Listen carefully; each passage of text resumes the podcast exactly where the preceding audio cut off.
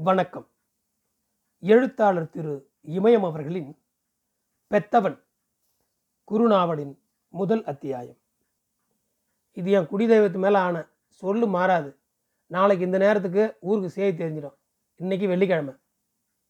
கல்யாணம் நடக்க போகுது? நல்ல நாள் பார்க்குற? என்று ஒரு பையன் கேட்டான். சரம் சரமான கேள்விகள். பழனிக்கு செக்கில் போட்டு ஆட்டுவது மாதிரி இருந்தது. மூணு தவணை தப்பி போயிடுச்சு. ஊர்காரன ஊமனாண்டி பையன் எண்ணக்கூடாது. உன் மவ செஞ்சுக்கிட்டு இருக்கிற காரியத்துக்கு மூணு வருஷமாக ஊர்காரன் பொறுமையாக இருக்கிறதுக்கு நீ நல்ல மனுஷங்கிறதுக்காக தான். முடியாதுன்னு ஒரு வார்த்தை சொல்லு நாங்கள் பார்த்துக்குறோம் என்று வடக்கு தெரு செல்வராஜ் கத்தினான். அவனும் நம்மளும் ஒன்றா நல்லூர்காரனுக்கு இருந்த ரோசம் நம்ம ஊர்காரனுக்கு இல்லையே என்று முன்பு கேள்வி கேட்ட இளைஞன் மீண்டும் கேட்டான். நல்லா கேளுடா என்று அந்த இளைஞனை தூண்டிவிட்டான் பெருமாள் கோயில் தெரு பூராசாமி. நாளைக்கு என் வாக்கு தப்பாது. இதே தானே மாமா முன்னாடியும் சொன்னேன் என்று கட்சிக்கார துறை கேட்டான். நாளைக்கு வண்டியார் மட்டும் பழனி யாருன்னு தெரிஞ்சிடும். அப்படியா? உன்னை நம்புகிறேன் உன் வாக்குப்படியே வச்சுக்குவோம். காரியத்தை எப்படி முடிக்க போறா சொல்லு என்று துறை கேட்டான். ஊர் சொல்கிறபடி பூச்சி மருந்தை வாயில் ஊற்றி ஒரு அறையில் போட்டு பூட்டி போடணும். எம்மாங்கத்தினாலும் கதவையும் தரக்கூடாது ஒரு வா தண்ணியும் தரக்கூடாது. செத்த நேரத்துக்கெல்லாம் கதை முடிஞ்சிடும் என்று இடுப்பில் குழந்தையை வைத்திருந்த பெண் சொன்னார் பால் டாயில் கொடுத்துட்றான் அதுனா நேரமாகாது. இது ஒன்றும் கல்யாண காரியம் இல்லை. கும்ப ஆடி பாடுறதுக்கு. அதனால் நீயே முடிச்சிடு மாமா. வெளியே யாருக்கும் தெரிய வேணாம். கேஸு கீசு ஒன்றும் வராது. மீறி வந்தாலும் நான் பார்த்துக்கிறேன் நாம்ளா போய் சொன்னா தானே? ஊரே ஒன்றா கூடி இருக்கும்போது துப்பி அப்படி வெளியே போவோம்? காரியம் முடிஞ்ச உடனே பிரேதத்தை எடுத்து போடணும். வச்சுக்கிட்டு விளையாட்டு காட்டக்கூடாது. எரிச்சு சாம்பலாக்கி பண்ணும் நல்லூரில் நடந்த மாதிரி இங்கேயும் நடக்கக்கூடாது என்று பொறுப்பாக துரை சொன்னான். அத்தையும் கூப்பிட ஒரு வார்த்தை கேட்டுப்படலாம் என்று துரை சொன்னதும் மூன்று நான்கு பையன்கள் வீட்டுக்குள் இருந்த சாமி அம்மாவை அழைத்து கொண்டு வந்தார்கள். மாமன் சொன்னது காதில் விழுந்துச்சா அத்தை? கேட்டுச்சு. ஓ முடிவண்ணா? மாமன் சொன்னது தான் பால் டாயில் வாங்கியாந்துருங்க ஒரு கண்ணு அறியாமல் சாம்பலாக்கி போடுறேன். பேச்சு மாற மாட்டியே. நான் ஒருத்தனுக்கு முந்தாணி போட்டவளா பல பேருக்கு போட்டவளான்னு நாளைக்கு இந்த நேரத்துக்கு ஊருக்கு தெரிஞ்சிடும். கூறு கட்டி போடுறேன். சரி போ. எங்களுக்காகவா செய்கிறோம் ஆயிரம் தலைக்கட்டுக்காரனும் வேட்டி கட்டிக்கிட்டு போகணும்ல? அதுக்காக தான் என்று துறை சொன்னதும் சாமி அம்மா வீட்டுக்குள் போய்விட்டாள்.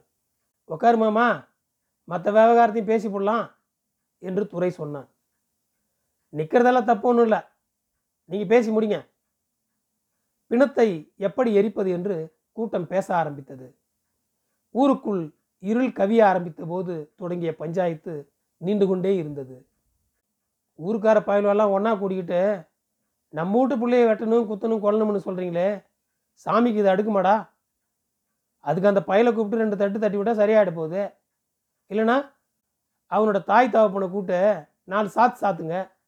ஊரை விட்டு துரத்தி போடுவோன்னு வாய் மெட்டலாம் மெட்டுங்க அதுக்கும் கட்டுப்படலையா மூணு பேர்த்தையும் பிடிச்சி கரண்டு கம்பத்தில் கட்டி வச்சு தோலை உரிங்க நிர்முண்டமாக தெருவில் நாலு சுற்றி சுற்றி வர சொல்லுங்கள் அதை விட்டுட்டு என்னடா மாஸ்டர் பஞ்சாயத்து பண்ணுறீங்க நம்ம ஆளை நிற்க வச்சு கேள்வி கேட்குறீங்க கிழக்கு தெருமண்டையின் கிழவன் கேட்டது தான் மொத்த கூட்டமும் கிழவனிடம் சண்டைக்கு பாய்ந்தது.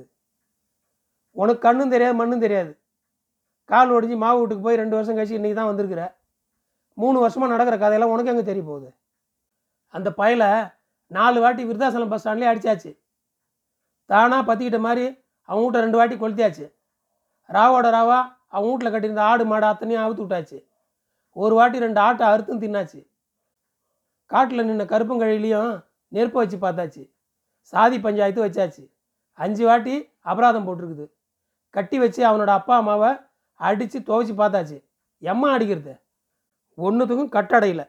அதனால் ஊரில் ஒரு வருஷமாக புகைச்சலாக இருக்குது. பெரிய சாதி சண்டையில் தான் போய் முடியும் போல இருக்குது. எங்களுக்கு ஒன்றுமில்ல அவனாச்சு நீங்களாச்சுன்னு சாதி பஞ்சாயத்தில் சொல்லிவிட்டானுவ அவன் சும்மா இருந்தாலும் இவன் இருக்கணும்ல. இருட்டு வீட்டுக்கு போனாலும் திருட்டு கை சும்மா இருக்காதுங்கிற மாதிரி இவன் மதம் கொண்டு போகிறா ஒன்று ரெண்டு குட்டியை போடுற மட்டும் பசுமாடு காடு கரையை மேயத்தானே போவான். வாயாலையும் சொல்லி பார்த்தாச்சு கையாலையும் சொல்லி பார்த்தாச்சு ஊரே கூடி அடித்து பார்த்தாச்சு. ரெண்டு வாட்டி போனமாக புரட்டி எடுத்தாச்சு. மயிர் அறுத்தும் பார்த்தாச்சு. அப்பையும் அவன் நோனி திமிரு அடங்கலை. அம்மா வெக்கங்கட்ட மாடாக இருக்குது. செத்தும் தொலை மாட்டேங்கிறா. சாதி மானத்தை வாங்கி போட்டு தான் சாவான்னு குந்தின்னு இருக்கிறா. இவளெல்லாம் உசுரோட இல்லைன்னு யார் அழுகுறா? என்று மண்டையன் கிழவனிடம் சலிப்புடன் சொன்னான் செல்வராஜ். அம்மா மதமா? அப்படின்னா அந்த பயலையும் கொண்டாந்து கட்டி வச்சு கொள்ள வேண்டியது தானே? அவன் போலீஸாக இருக்கான். அதான் சிக்கல். அதனால தான் கதை மூணு வருஷமாக எழுதிக்கிட்டு கிடக்குது. பெரிய போலீஸா? எஸ்ஐ. யாராக இருக்கட்டுமே. போலீஸாக இருந்தால் மேங்குளத்து பொண்ணு வேணுமா? அவனுக்கும் சேர்த்து பாடம் கட்ட வேண்டியது தானே உனக்கு ஒன்றும் தெரியாது. பேசாமல் வீட்டில் போய் படு. அவள் போனால் சுடுகாட்டுக்கு போனால் தான் நம்மளால் இந்த ஊரில் குடியிருக்க முடியும். ஒரு பையன் கதையை முடிக்க வாடா ஊரே திறந்து பஞ்சாயத்து பண்ணுறீங்க அவன் தெருவையே நெருப்பு வச்சு பொசிக்கிட வேண்டியது தானே எல்லாம் செய்யலாம். நீ பேசாமல் இரு. முந்திரி கொட்டை போருக்கு ஆள் வேணாமா? உங்கள் பொட்டப்பைய பஞ்சாயத்து எனக்கு பிடிக்கல என்று சொல்லி மண்டையன் கிழவன் காரி துப்பினான். அட கேட்டு பயில என்று சொல்லி செல்வராஜ் முறைத்தான். அப்போது துறைக்கு பக்கத்தில் உட்கார்ந்திருந்த கட்சிக்கார பையன் மூணு முறை தவறிடுச்சே. நாலாவது முறையும் பெத்தவங்கிட்டே விடுறது எனக்கு சரியாக படலை என்று சொன்னான். அதற்கு பழனி வீட்டுக்கு பக்கத்து வீட்டுக்கார சீனு சொன்னான் நீ சொல்கிறதான் சரி. அதையும் இதையும் பேசி நேரத்தை போக வேணாம். நாளைக்குங்கிறது எனக்கும் சரியாக படலை. இன்றைக்கே முடிக்க பாருங்கள் பேச்சு பரவிடும். பேச்சு பரவிட்டால் காரியத்தை முடிக்கிறது லேஸ் இல்லை. ஒன்று கூடுற நேரம் கூட ஆகாது. கட்டி இருக்கிற சீலை துணியை முறுக்கி பிடிச்சா முடிஞ்சு போகுது. நாலு கிலோ சர்க்கரையை கூட போட்டால் அரை மணி நேரத்தில் சாம்பல் ஆகிடும் அள்ளி குளத்துல கொட்டி போடலாம். அப்போ தான் ஊரில் இருக்கிற பொட்டச்சிகளுக்கும் ஒரு இது இருக்கும். மாமன் நல்லா ஆளுங்கிறதுனால தான் பிரச்சனை இழுத்துக்கிட்டு கிடக்கு. இல்லைன்னா வேறு மாதிரி போயிருக்கும். தலைவர் கேட்டப்போ கூட அதனால தான் ஊர்லேயே பார்த்துக்கிறோன்னு சொல்லிட்டேன். அவரும் வெளியே தெரியாமல் காரியத்தை முடியும்னு சொல்லிட்டாரு என்று துரை சொன்னான். இதை போய் அவர்கிட்டலாம் எதுக்கு சொன்னேன் என்று பழனி கேட்டார். இதுக்காக போகல. வேற ஒரு வேலையாக போயிருந்தப்போ தலைவரே கேட்டார். நல்லூர் பாலூர் பிரச்சனை மாதிரி ஆகிட போகுதுன்னு அவருக்கு கவலை. தலைவருக்கு தெரியறதுல தப்பு இல்லை. நாளைக்கு ஒரு ஒம்பு வழக்கு ஆகி போச்சுன்னா அவர்கிட்ட தானே போய் நிற்கணும் ஊர் ஊரா என் மானம் போகுது. எங்களாலேயா போகுது? உன்னால தான் ஊர் மானம் போகுது. விஷயம் தெரிஞ்சப்போ அவளை கொண்டு இருந்தால் நீ ஆம்பளை. அதுவும் முடியலையா? மூணு நாலு வாட்டி ஓடி போனால. அப்போது உன் ரோசமெல்லாம் எங்கே போச்சு? அதை விடு. ஊர் பஞ்சாயத்தில் மூணு வாட்டி உன் பொண்டாட்டி தவணை வாங்கினாலே அன்னைக்காச்சும் அவள் கதையை முடிச்சிருக்கணும். எல்லாத்தையும் விட்டுட்டு வந்து இப்போ இந்த பேச்சு பேசுகிற என்று சலித்து கொண்ட கட்சிக்கார பையன் நீ எல்லாம் ஒரு அப்பனா? நீ எல்லாம் இந்த சாதியில் பிறந்தால தான் இந்த சாதியை ஒரு பையனும் மதிக்க மாட்டேன்றா நாளைக்கு உன் மாவ போன சுடுகாட்டில் வேகணும் இல்லைன்னா உன் பணம் தான் வேகும் ஞாபகத்தில் வச்சுக்க. ஊருக்காரனை உன் மவ பொட்டப்பாயிலோன்னு நினச்சிக்கிட்டாளா? இந்த மாதிரி ஒன்று ரெண்டு தேவையாளர் இருக்கிறதால தான் நம்ம சாதிக்கு மரியாதையே இல்லாமல் போகுது. உன் மவளுக்கு நம்ம பயலும் ஒருத்தனையுமே கண்ணில் படலையா? என்று சொல்லி கட்சிக்கார பையன் ஆத்திரப்பட்டான். ஆத்திரப்படாத மாப்பிள என்று துறை அவனை அடக்க பார்த்தான். ஒரு பொட்டச்சு ஊரையே தலைகுனிய வச்சிருக்கிறா. ஆத்திரப்படாமல் எப்படி பார்க்கிறதே? என்று துறையிடம் கூட்டம் கத்தியது. இந்த தடவை மாறாது. இல்லைன்னா சேர்ப்பு காட்டிங்க. பழனியின் பேச்சுக்கு பிறகு கூட்டத்தில் சலசலப்பு குறைந்தது. நீ நாளைக்கு காரியத்தை முடிக்கிற. அதிகாரத்தோடு செல்வராஜ் சொன்னான். சரி. பால் டாயில் மருந்து யார் வாங்குறது? என்று பூராசாமி கேட்டான். ஊருக்கு செலவு வேணா? பழனி சொன்னார். பணத்தை ஊர் தான் எடுக்கும் என்று காட்டமாக சொன்னான் கார்த்தி. அது உங்கள் இஷ்டம். ஊர் இஷ்டம். கூட்டத்திலிருந்து எழுந்து நின்று கொண்டு கட்சிக்கார பையன் எல்லோருக்கும் கேட்கும்படி கத்தினான். நாளைக்கே ஊரை விட்டு வெளியில் யாரும் போகக்கூடாது. காட்டு வேலைன்னு கூட வீட்டை விட்டு வெளியே அடி வைக்கக்கூடாது. யார் மூலமாக விஷயம் வெளியே தெரிஞ்சாலும் அவங்க ஊரில் குடியிருக்க முடியாது. கண்ணி கழியாத பொண்ணு பணத்தை எப்படி எடுக்கிறது? என்று பூராசாமி கேட்டான். செய்ய வேண்டிய முறையெல்லாம் செஞ்சு தான் எடுக்கணும் என்று செல்வராஜ் சொன்னான். அப்போது கூட்டத்தில் நின்று கொண்டிருந்த கிழவி நாடு வடிக்கு முறமை வேறையா? கழுத்து நெரிச்சு கொள்றதை விட்டுட்டு பொட்டச்சி பஞ்சாயத்து நடக்குது. இதே நான் பிறந்த குறவன் குப்பமாக இருந்தால் சேதி தெரிஞ்ச ராத்திரிக்கே அவள் கதையை முடிச்சிருப்பாங்க என்று சொன்னாள். நல்லூர் விஷயன்றாங்களே என்னடா அது என்று பக்கத்தில் இருந்த செல்வராஜிடம் மண்டையன் கிழவன் கேட்டான். ரெண்டு மூணு வருஷத்துக்கு முன்னாடியே விருத்தாசலத்தை ஒட்டி நல்லூர் இருக்குல்ல அங்கே ஒரு சம்பவம் நடந்து போச்சு. வெட்டுக்கூத்தா? இல்லை இல்லை. நம்ம பழனி மாவு மாதிரியே நல்லூரில் நம்ம இனத்து பொண்ணு சிதம்பரத்தில் படிக்க போச்சு. அந்த ஊர் கீழ்சாதி பயலும் அங்கே படிச்சிருக்கிறான். அந்த பொண்ணுக்கும் அந்த பயலுக்கும் எப்படியோ சேர்மனமாக ஆகிப்போச்சு கீதா ரவின்னு பேர். பெற்றவங்க மற்றவங்கன்னு எம்மானும் சொல்லி பார்த்துருக்குறாங்க. அந்த நாய் ரெண்டும் கேட்கல ஊர் பஞ்சாயத்து சாதி பஞ்சாயத்துலேயும் கட்டடையில். ரெண்டு தெருவுக்கும் கை கலப்பு வெட்டு குத்துன்னு நடந்திருக்கு. அவங்க ரெண்டு பேரால் தான் ஊரில் சண்டையும் சச்சரவமாக இருந்திருக்கு.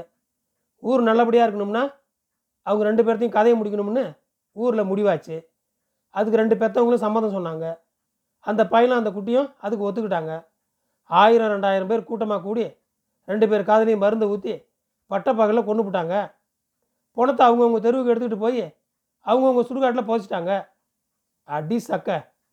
மூணு நாள் கழிச்சு விஷயம் வெளியே தெரிஞ்சு போச்சு. போலீஸ் வந்து ஊரை சுற்றி வளைச்சிக்கிச்சு. இங்கே நூறு பேர் அங்கே நூறு பேர்னு ஆளுங்களை பிடிச்சிட்டு போயிட்டாங்க. அன்னைக்கு நம்ம இனத்து வக்கீலும் வந்து இறங்கினானு பாரு. அடே அப்பா ஐநூறு பேருக்கு மேலே இருக்கும். விருதாசலமே ஆடி அசந்து போச்சு. பணத்தை நோண்டி எடுத்தாலும் ஊரே ஒன்றா நின்னதால் சாட்சி இல்லைன்னு வழக்கு தள்ளுபடி ஆகிப்போச்சு அதான் கதையா? அது சரி. பழனிமாவை எங்கே போய் மாட்டிக்கிட்டா? விருத்தாசலம் காலேஜில் படிக்கிறப்ப தான் இதை தான் ஊருக்கு ஊர் பள்ளிக்கூடத்தில் சொல்லி கொடுக்குறானுங்களா? ஆமாம் ஆமாம் கூறு கட்ட சாம்பலாக்க வேண்டியது தானே எதுக்கு போச்சானுவா? அதனால தான் முன்னெச்சரியாக பழனி மாவில் எரிச்சிடலாம்னு சொல்லிக்கிட்டு இருக்கு. நம்ம பயல் உள்ள அவளுக்கு பிடிக்கலையாமா அவளுல மத்து கழையால் தான் குத்தணும். அப்போ தான் அவ்வளோ மதம் அடங்கும். பள்ளிக்கூடத்தில் நிழல் வாரத்தில் குந்த வைக்கிறதால ஊர் மேய போகிறாளுவ முந்திரி காட்டில் போட்டு அடித்தா தானாக மதம் அடங்கி போகுது? இந்த குட்டியை எவ்வளோ அடித்து பார்த்தாச்சு? வருஷத்துக்கு வரல. அப்படிப்பட்டல எதுக்கு இம்மா நாளாக உசுரோட வச்சுருந்தீங்க? குணமாக்காம? குத்தி கேட்டு போய் தான் அந்த குட்டி பேர் என்ன? பாக்கியம். நல்ல பேர் தான் அவன் மூஞ்சில் நாளைக்கு இந்நேரத்துக்கு பணம் எரியணும் என்று சொல்லிவிட்டு துரை எழுந்தான். பாதி கூட்டம் எழுந்தது. கூட்டம் எழுந்தாலும் கலையவில்லை பழனியை சூழ்ந்து கொண்டு நின்றது.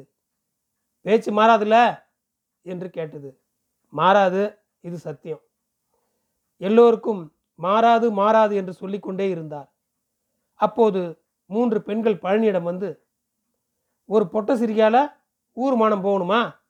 ஊர் மானத்தை காப்பாத்து அப்புறம் வா இஷ்டம் என்று சொன்னதும் பழனிக்கு எங்கிருந்து தான் அவ்வளவு கோபம் வந்ததோ சட்டென்று இடுப்பு வேட்டியை அவிழ்த்து போட்டு தாண்டி சத்தியம் செய்தார். நாளைக்கு இந்நேரத்துக்கு அவள் பணம் வேவும் இல்லைனா ஏன் பணம் வேவும்? பழனி சத்தியம் செய்த பிறகுதான் கூட்டம் கலைய ஆரம்பித்தது. ஆனாலும் ஒருவர் தவறாமல் எச்சரிக்கை செய்துவிட்டு போனார்கள். கடைசியாக கட்சிக்கார பையன் வந்து நாங்கள் எங்களுக்காக சொல்ல நம்ம சாதி மானம் போகக்கூடாது. எல்லாத்துக்கும் மேலே கட்சியோட மானம் போயிடக்கூடாதுன்னு தான் சொல்கிறோம் இது மற்ற ஊர் படைச்சவங்களுக்கும் தெரியணும். அப்போ தான் ஒழுங்கு மரியாதையாக இருப்பாளுவோ. உன்னோட ரெண்டாவது மாவர்கால நொண்டி குட்டியை அவளையாச்சும் பத்திரமா வச்சுக்க. அவளும் நொண்டியா இல்லைன்னா அக்காளுக்கு மேலே தான் போயிருப்பா என்று சொன்னான். சரிதான் என்று பழனி சொன்னார்.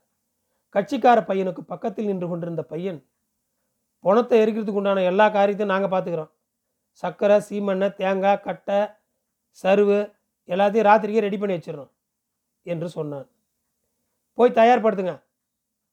பேச்சு மாறக்கூடாது. நம்ம ஊர் சாமி மேலே சத்தியம். எல்லோரும் போய்விட்டார்கள். பழனி தனியாக நின்று கொண்டிருந்தார். அவமானப்பட்டாலும் கூட்டத்துக்கு முன் நின்று கொண்டிருந்த போது இருந்த தைரியத்தில் ஒரு துளி கூட இப்போது அவரிடம் இல்லை. கால்கள் நடுங்க ஆரம்பித்தன. நடுக்கத்தை மறைக்க கால்களுக்கு இடையில் நின்று கொண்டிருந்த நாயை பிடித்தார். அப்படியே கட்டிலில் உட்கார்ந்தார். வீட்டு பக்கம் பார்த்து கத்தினார். நீங்களா செத்து போங்கடி. வாசலில் உட்கார்ந்திருந்த பழனியின் அம்மா துளசி பழிகார ஊருடாப்பா எரிஞ்சு சாம்பலாக மாட்டேங்குது.